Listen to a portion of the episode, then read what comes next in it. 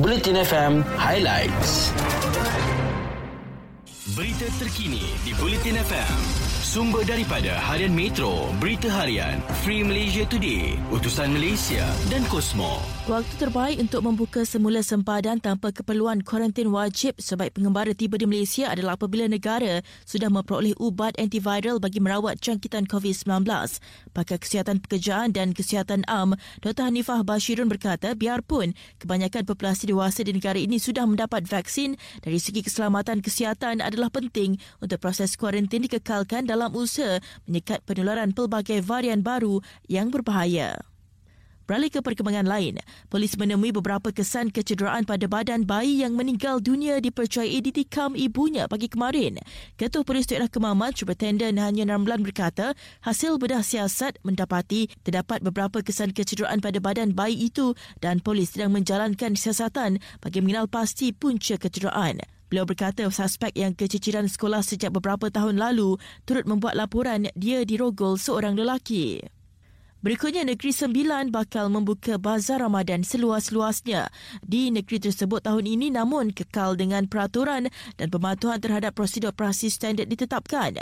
Menteri Besar Datuk Seri Aminuddin Harun berkata, seperti lazimnya bazar itu akan dibuka setiap daerah di negeri tersebut dengan langkah penjarakan di antara sebuah kemah niaga dengan kemah yang lain.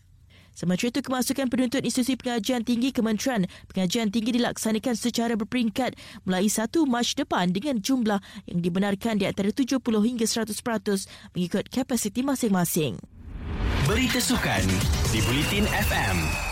Kedah Darul Aman FC menafikan skuad itu mendapatkan khidmat bekas pengendali skuad kebangsaan dan Cheng Ho sebagai pengarah teknikal mereka. Justru Ketua Pegawai Eksekutif KDFC, Kamal Idris Ali menjelaskan spekulasi yang tersebar di media sosial sebelum ini hanya sekadar kabar angin biasa.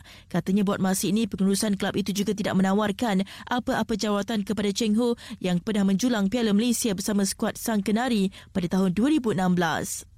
Berikutnya perjuangan peluncur ski negara Arwin Salahuddin pada sukan Olimpik musim sejuk 2022 di Beijing, China berakhir pada penyataan acara slalom wanita alpine skiing semalam. Walaupun pencapaian pada acara kedua yang berlangsung kurang memuaskan selepas mengakhiri aksinya dengan DNF ataupun gagal menamatkan perlumbaan, namun penyertaannya mewakili Malaysia cukup membanggakan.